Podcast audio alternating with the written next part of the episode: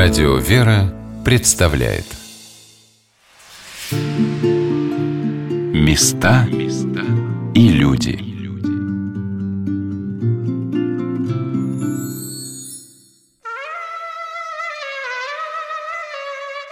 Русские войска подошли к Куликову полю накануне праздника Рождества Пресвятой Богородицы. В этом году, как и тогда, 639 лет назад, это был субботний день. Было решено переправить полки через Дон, когда завершающие отряды вступили на высокий берег, мосты разобрали. Об этом знали все, даже те, кто ушел далеко вперед.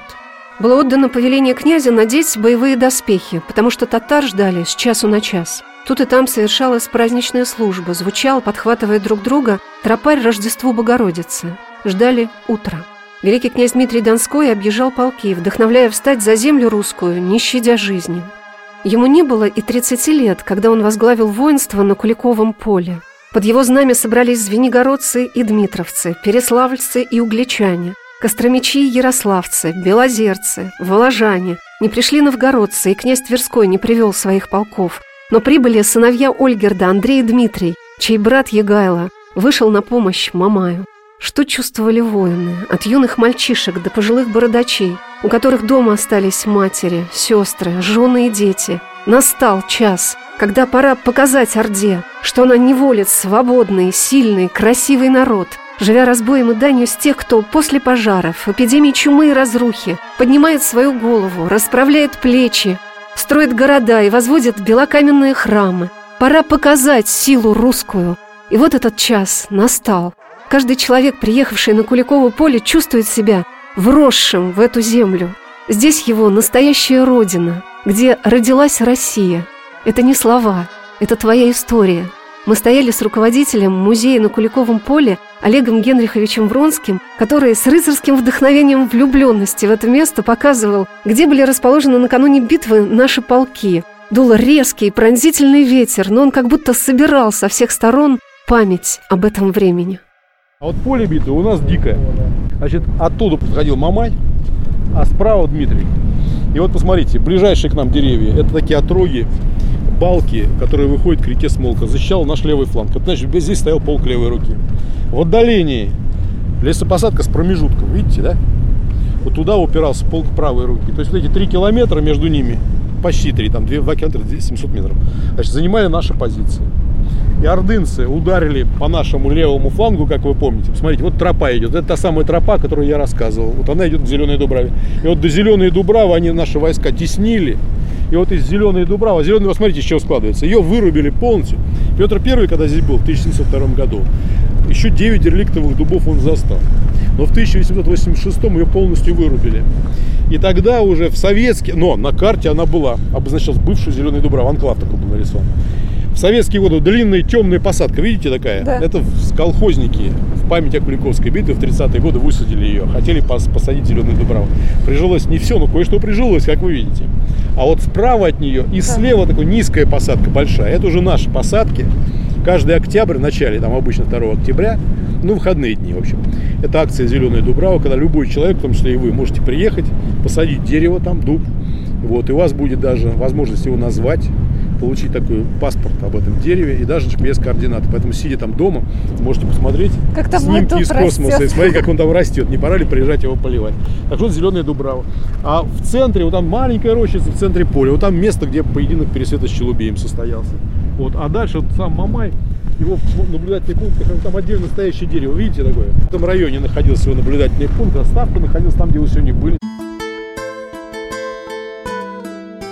Когда великий князь Дмитрий Иванович пришел накануне битвы в обитель преподобного Сергия Радонежского, великий старец благословил его и сказал «При сей победе тебе еще не готовится венца мученического, но многим без числа готовятся венцы с вечной памятью». Тогда благоверный князь попросил игумена земли русской преподобного Сергия отпустить с ним двух иноков из духовного полка Троицкого, двух братьев, Пересвет и Ослябе. Им вынесли схимнические облачения, и два в прошлом воина из рода брянских бояр выступили вместе с князем на ратную битву.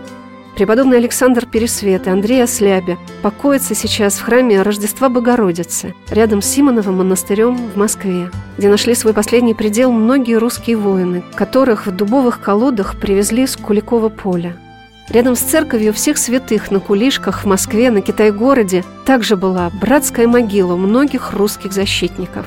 Мы стояли с Олегом Генриховичем рядом с замечательным портретом Александра Пересвета кисти художника Павла Викторовича Рыженко в музее в селе Маховое, и у меня невольно возник вопрос – а из каких источников нам известны имена многих героев Куликовской битвы, о которой мы знаем и так много, и так мало? Кроме трех базовых источников, у нас они представлены такие литературных, они очень ценны. Это «Задонщина», это две редакции летописной повести о побоище жены Дану, пространно и кратко, сказанием о моем побоище. Датировка этих вещей, она спорна. А авторство? Оно, в общем, приписывает, там Сафоний Рязанец называют одним из авторов, но это как бы мы считаем, что он точно доказательства здесь нет. Но что для нас ценно? Во-первых, это источники разного жанра. Если «Задонщина» – это слово, песня, она имеет перепевы, даже совпадение со словом «полку Игореве», даже есть дискуссии, что появилось раньше слово «полку» или «задонщина». Большинство считает, что это слово «полку». Но, но во всяком случае есть и другие точки зрения. Дальше. Это песня. Значит, летописная повесть о побоище жены Данов – это не только летопись, собственно, это еще и политический памфлет. И здесь есть интересная деталь. Почему политический памфлет? Кому больше всего достается в этой летописной повести? Больше всего достается Олегу Ивановичу Рязанскому. Но, как известно, вражда Москвы и Рязани была давней. Но спустя годы после Куликовской битвы, когда развернулась война с Рязанью, и в этой войне Дмитрию не везло, Сергий Радонежский совершил знаменитую миссию миротворческую в Рязани и помирил. И символом примирения Рязани и Москвы должно было стать женитьба детей. Так и сын рязанского, так сказать, князя Федор женился на одной из дочерей Дмитрия Ивановича. И тогда уже в летописях не писали о рязанцах плохо. Поэтому историки считают, что это ранний источник. Это было то время между Куликовской битвой и войной с Рязанью, вот когда говорили плохо о Рязани. Потом перестали, потому что они породнились, отношения несколько гармонизировались. Потом умер Дмитрий Иванович. И, наконец, сказание моего побоища. Почему Задонщина всего несколько списков сохранилось? Повести о побоище Жандану несколько. Почему более 150 списков сказаний о моем побоище? Дело в том, что это был жанр остросюжетной повести. Безумно любимый русскими по сей день. Так, это все самые красивые, как бы с молоком матери нам впитываемые эпизоды, например, там, поединок Пересвета с Челубеем, да, беседа, так сказать, Дмитрия с Сергием, не по житию, а вот именно по этому источнику, там содержится. И русские бесконечно любили этот источник. И русского купечества была такая мода в конце 19 века. Они нанимали переписчиков, таких как Блинов, например, которые делали иллюстрированные от руки копии сказания моего побоища, и в купеческих библиотеках они хранились. Вот у нас есть масса владельческих надписей, мы знаем, мы даже в большой большой инсталляции их воспроизвели, чтобы посетители могли узнать, что читали эту книгу крестьяне, читали священники, учителя и так далее. Образ читающей России. За три года до Куликовской битвы в русской истории было еще два сражения с ордынцами. Неудачная битва на реке Пьяни, близ Нижегородских земель, когда русские войска были разбиты внезапным налетом татар. Многие наши воины погибли, отступая к реке, в том числе сын великого князя Дмитрия Донского Иван – и победоносная битва на реке Воже в Рязанских землях. Несколько прикрытый от многих людей за огромным событием Куликовской битвы, тем не менее это сражение было первым удачным боем против наступавшего противника, репетицией расстановки войск, пробой лобовой атаки, опытом, пригодившимся в Куликовской битве. А еще за пять лет до сражения князь Дмитрий Иванович, собираясь в поход на Тверского князя Михаила, понял – правда и сила на его стороне, у стен московского Кремля – Многие удельные князья пришли к нему на помощь, объединяясь вокруг великого князя, а после того, как тверской князь Михаил запросил мира, в договорной грамоте было записано «Если пойду на татар воевать, и ты со мной иди». Значит, уже тогда великий князь понимал, созрела Русь для открытого противостояния с ордынцами. Вот эти три знаменитых произведения, которые в Куликовский цикл входят, это, конечно, вершина айсберга, потому что да, договорные грамоты между князьями – это источник. Духовные, то есть завещание – это колоссальный источник. Представьте себе, что, о чем я говорю. Вот знаменитое завещание Ивана Калиты. О чем он там вообще пишет? Он пишет, что я московское великое княжение, княжество, как вотчину передаю своим детям. А великое княжество Владимир, то есть власть над всеми другими землями, он об этом не пишет, потому что это определяли ханы Орды. А что пишет в своем завещании 1389 года Дмитрий Иванович? А он пишет, что я своему старшему сыну Василию Дмитриевичу отдаю московское великое княжение как вотчин, и как вотчин уже он отдает великое княжение Владимирское, то есть власть над всеми русскими землями. Да, подтверждение этой власти Василий Дмитриевич потом получал у хана. Но первым, впервые вообще русский великий князь свое великое княжение Владимирское передает сыну как наследство. Это фантастика. Вот это источники. Вот такая работа. И мы понимаем, что-то случилось. Экстраординарное, совершенно необычное. Поменялось вообще контекст его геополитический. Полностью. И это могло быть только в результате большой войны и великой победы. Ситуация поменялась радикально. Не вернуть уже. Источник, конечно. Но самым пронзительным, наверное, документом эпохи являются для нас поминальные синодики, которые так увеличились осенью 1380 года, обезоруживающие даже для Древней Руси, привыкшей к частым морам и поветриям, грабежам и погромам татарским уже на протяжении 153 лет – но после Куликовской битвы половина мужчин земли русской стала в ряды воинства Царства Небесного. И после посещения Куликова поля Дмитриевская родительская суббота, не сомневаюсь, станет для многих особенным днем благодарности нашим предкам. Поминальные синодики. Вот возьмите, когда люди уходили на войну, живые, здоровые, молодыми, а потом их возвращали уже в кожаных мешках или в домовинах. Куда их везли? Их не бросали в диком поле. Это было невозможно. Эта вся история, она такая феодальная история. Это история побратимства, это история сюзеренитета и родства. Вот все они были этой историей повязаны. И поэтому бросить их в диком поле дружинников, а здесь дрались именно княжеские дружины, городовые полки, не бросают бояр здесь, понимаете, в поле. Невозможно. Несмотря на то, что что были огромные жертвы. Вот вы представьте себе, вот князья Белозерские. Из них погибают почти все. Вы думаете, родственники бросят их? Вы думаете, слуги их забросят здесь в диком поле? Невозможно. Погибают князья Моложские, Ярославские. Что их дружины не повезут тела князей к родным берегам. И это прослеживается через поминальные синоды. Как только тело их вернулось в родной предел, опустили его в землю, отпели. И тут же в поминальном синодике возникает это имя. И они возникают синхронно в различных храмах и приходах нашей великой страны. Тогда впервые почувствовавшие свою единство. У нас есть такая традиция на Куликовом поле. Тут многое до дрожи, что называется, до мурашек на теле, но это одна из традиций. 21 сентября, в день Рождества Богородицы, идет, проходит церковная служба в храме Рождества Богородицы. Долгое время ее вел отец Лавр, ну, ушел от нас, это тяжелые потери. А сейчас идет отец Владимир. И в поминальный чин рядом ставят имена героев Куликовской битвы и простых людей, которые вот только что от нас ушли. я слышал имя своего папы в поминании рядом с героями Куликовской битвы. Я плакал. Понимаете? То есть это ощущение, они вот рядом. Вот они сейчас пошли, они погибли. Каким-то удивительным образом эта далекая битва и ее герои, чем чаще обращаешься мысленно к этому периоду, становится все ближе и ближе. Помню, как во мне зрело чувство, когда я занималась эпохой войны 1812 года, что участники Бородинского сражения стали для меня родными, знаемыми мною.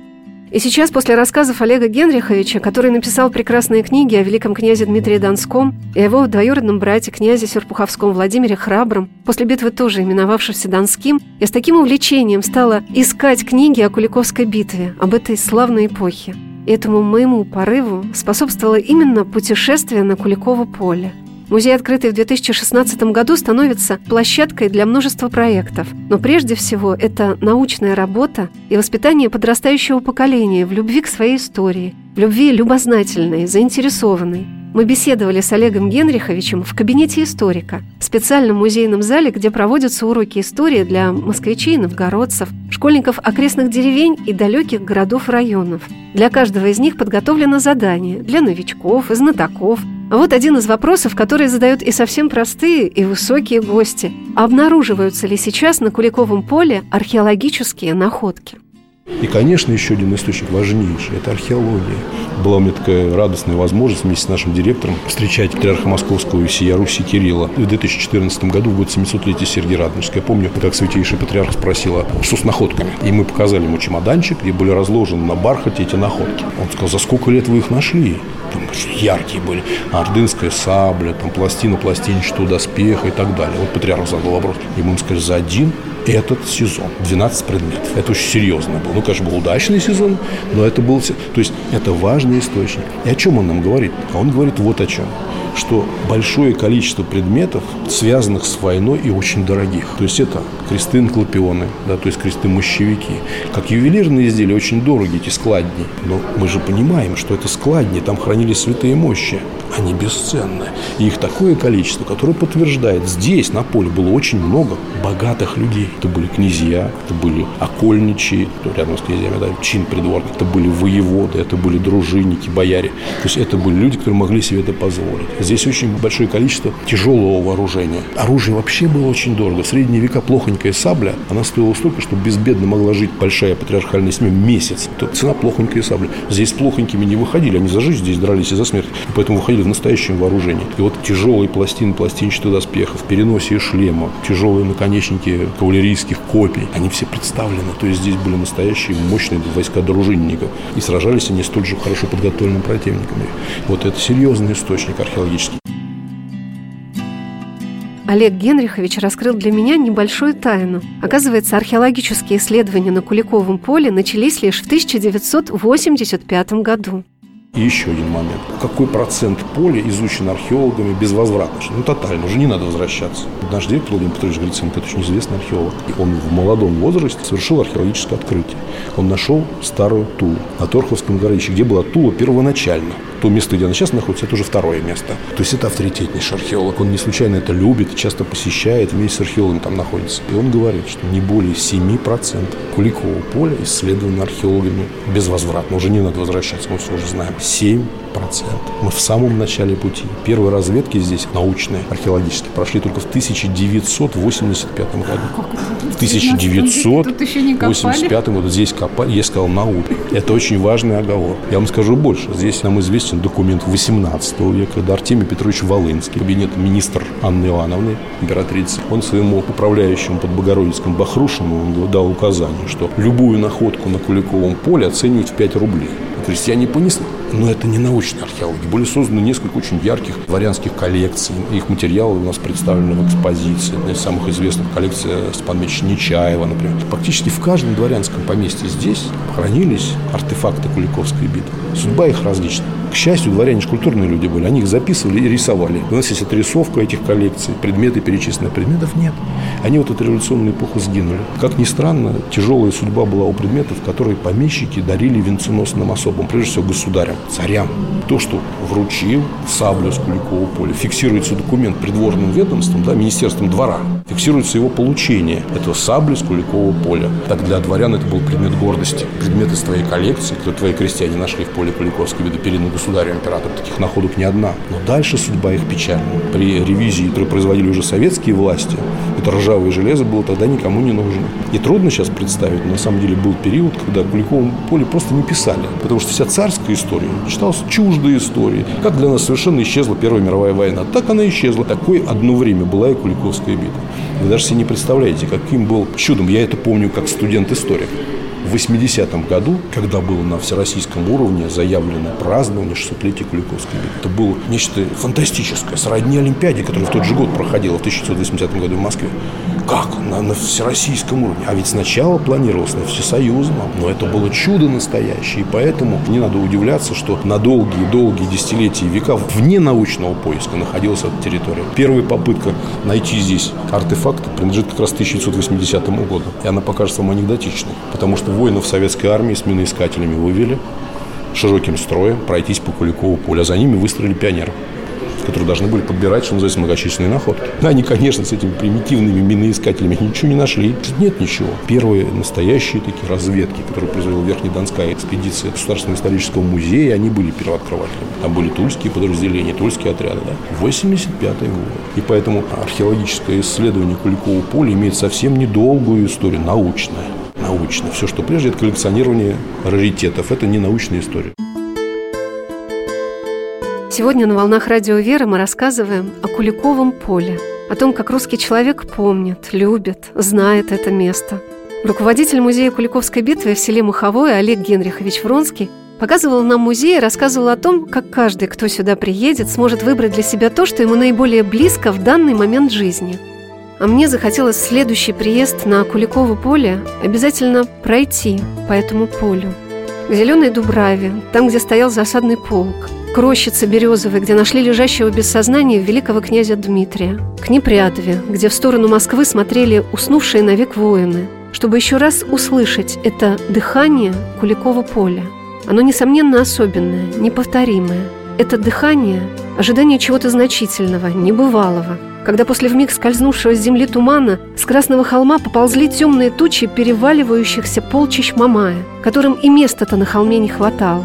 Это стремительный бег коня пересвета, как на крыльях, взметнувшее его высоту неба с благословением русским войскам стоять, как и он, насмерть. Это прорвавшийся левый фланг русских, теснимый резервным полком ордынцев, со скрежетом и воплем, вросший в эту землю. И вихрь нашего засадного полка, прорывающий, обезумевший уже от радости дух победы и вырвавший его из рук Мамая. Это песня Куликова поля. Она тихая, нежная. Это плач тысяч русских женщин о своих любимых, дорогих людях.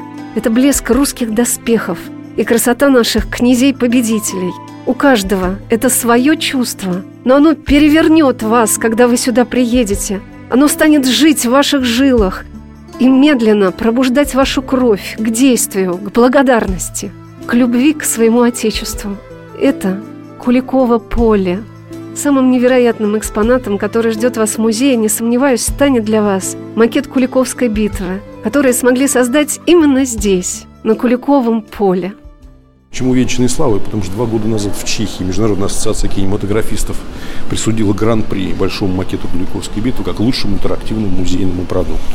Год назад в Хорватии значит, мы защищали проект, вот это уже сбывшийся проект, уникального, так сказать, макета Куликовской битвы уже на большой международной конференции, когда Best and Heritage, лучшие в наследии, где состязались 20 лучших музеев мира. Это очень достойно там выступили. Сейчас мы подали документы на лучший музей Европы. По статистике это самый посещаемый и самый любимый экспонат. Да. Но это особый совершенно макет, таких нет нигде. В чем особенность? Ну, кроме физических, так сказать, внушительных размеров, 3 метра 10 сантиметров – это длина каждого из сторон этого основания, 2048 солдатиков, на нем стоит огромное количество природных объектов. Все-таки здесь очень важно то, что это первый научный макет средневекового сражения. Сначала создавалась ландшафтная карта. Палеогеографические исследования почти два десятка лет проводились, чтобы представить на нем подлинный ландшафт того времени. Поэтому там, если там Дубрава, там была Дубрава, если степь, значит степь, пойма, пойма, река, река.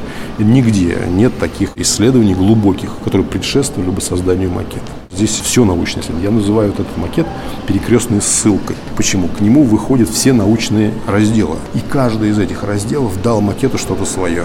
Археологический раздел. Если там показаны места, что вот здесь самое большое количество военных археологических артефактов. Вот там самая главная драка и была, собственно.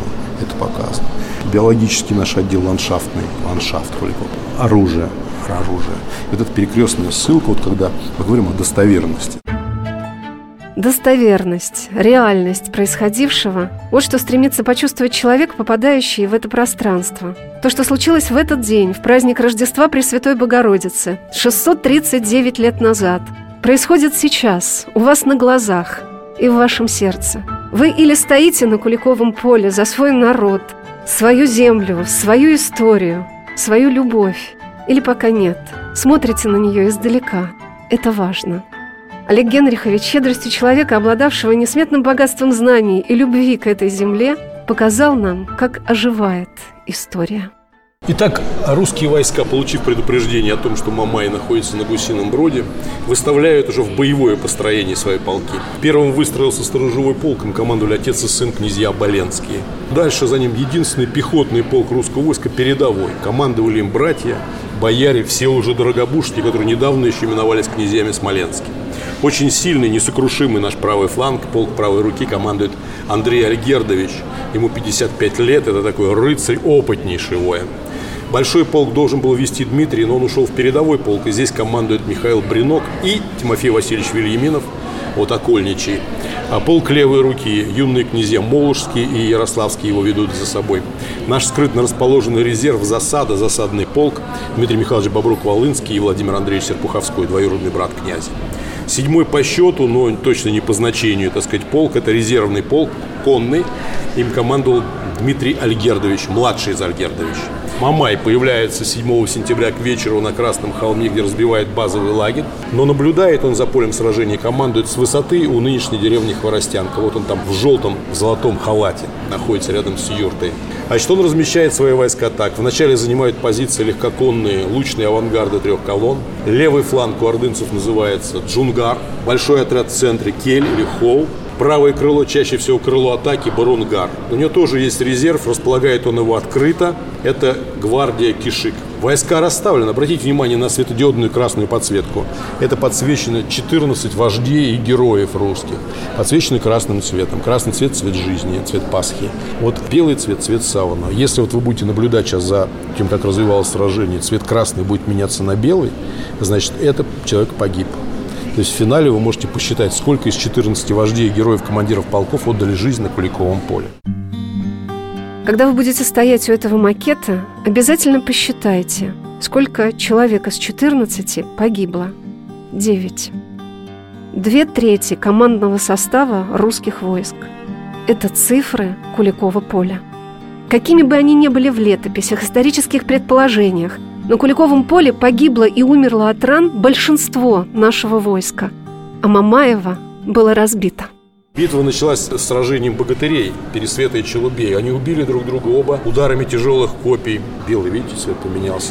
Значит, ордынцы и русские осыпают, когда прекратился туман, осыпают друг друга дождем стрел, ордынцы начинают искать слабину в русских позициях. Они уничтожают почти сразу, очень быстро, сторожевой полк, погибают оба командира полка, окружают и долго сражаются, до 40 минут с передовым полком, ощетинились копьями русские. И дальше ордынцы ищут слабину в наших боевых порядках основной линии. На правом фланге ничего у них не получилось, Альгердович стоял насмерть и мог бы даже двигаться вперед. А вот на левом фланге ордынцы глубоко проникли в наши боевые порядки. В центре подрубили княжеское знамя, убили Михаила Бренка. И Мамаев показал, что здесь, на нашем левом фланге, победа. И он бросает сюда свой резерв, свою гвардию Кишик. Вот этот момент, когда все силы резерва ордынского брошены на наш левый фланг. И так ордынцы открывают свой правый фланг и тыл под удар засадного полка. Вот этот удар. И сразу же на нашем правом фланге прекрасно устоявший здесь Андрей Альгердович по сходящимся направлениям с засадным полком обрушивается на Мамая. Мамай попытался контратаковать. В районе Хворостянки он организовал контратаку, но она была неудачна. Русские отбросили его к Красному холму, а потом сражение здесь закончилось, а световой день продолжался. Закончилось сражение в 2 часа, и у русских было огромное световое пространство для того, чтобы здесь биться. Одним из главных вопросов о битве, в которой только на первый взгляд все ясно, почему так долго в Зеленой Дубраве стоял засадный полк? Значит, это дается в сказании моем побоище таким образом. Молодой горячий Владимир Андреевич неоднократно говорил, что пора, когда он видел, подрубается княжеское знамя, погибают их родственники, друзья, вот, сдерживал, плакали, там в сказании говорится, плакали воин засадного полка. Засадный полк из каких частей состоял? Основу его составляли бояре Сапуховские, то есть Сапуховская дружина Владимира Андреевича. Отряд, личный отряд Дмитрия Михайловича Боброка-Волынского. И лучшие воины из других полков, которые дал этот полк Дмитрий, то есть это сводный полк, но основу составляют серпуховские бояре. И, и вот этот фрагмент сказаний, где описывается битва, там написано «со слов очевидца», Серпуховского боярина. То есть как бы это вот человек Владимир Андреевич. Вот он пишет, что плакали и говорили «пора». А опытный воевода говорил, не пришло время. И потом, как всегда, в описании вплетается сила природы. И вот здесь то же самое. Подул попутный ветер, и скричал воевода Боброк Волыни. Час пришел, время настало, и как соколы золотых колодок сорвались воины русские. Казалось, совершенно не уставший после двухчасовой экскурсии Олег Генрихович поделился, что макет получился очень живым. А мне думается, и музей получился невероятно живым. В нем осуществляется такое количество проектов, праздников, фестивалей, возможности сделать свою жизнь богаче, ярче, интереснее. Но и поле остается живым. Оно до сих пор несет в себе жизни, нашему Отечеству, нашей свободе, нашему миру, нашей с вами истории. Это так прекрасно. Видеть, как подрастает зеленая дубрава, а рядом с нею поднимаются все новые и новые дубы, исполины. Герои, которые поддерживают нашу землю, питают ее, прославляют своим мужеством, дерзновением, подвигом веры и самоотречения за други своя. Такие же вдохновенные и красивые, как воины Куликова поля, которые встали здесь, на этом донском рубеже, чтобы вера наша – и любовь наша передавалась из поколения в поколение. Вечная им память. А всегда мы заканчиваем нашу экскурсию такой вещью. Мы заканчиваем словами «блок». Куликовская битва принадлежит к символическим событиям нашей истории, таким событиям суждено возвращение, разгадка их еще впереди. И мы говорим, что Блока вряд ли интересовали научные загадки Куликового поля Что его интересовало? О каких загадках он говорил? О загадках воздействия этой темы на русскую душу. Вот почему люди, которые впервые приезжают на Куликово поле, обязательно возвращаются. Это давно уже было замечено. И она как будто притягивает это место. Они говорят иногда, а как вы тогда объясняете эту загадку? Я говорю, что над этим полем более шести веков простерт покров Богородицы. Посмотрите, День Успения Богородицы, 15 августа. Русское войско встречается в Коломне, проводит смотр войска урежения полку. В день Рождества Богородицы, 8 сентября, значит, происходит Великая битва. А в день Покрова Богородицы, значит, рыдающие колоколами, женскими голосами Москва встречает половину русского войска. Это защита Богородицы.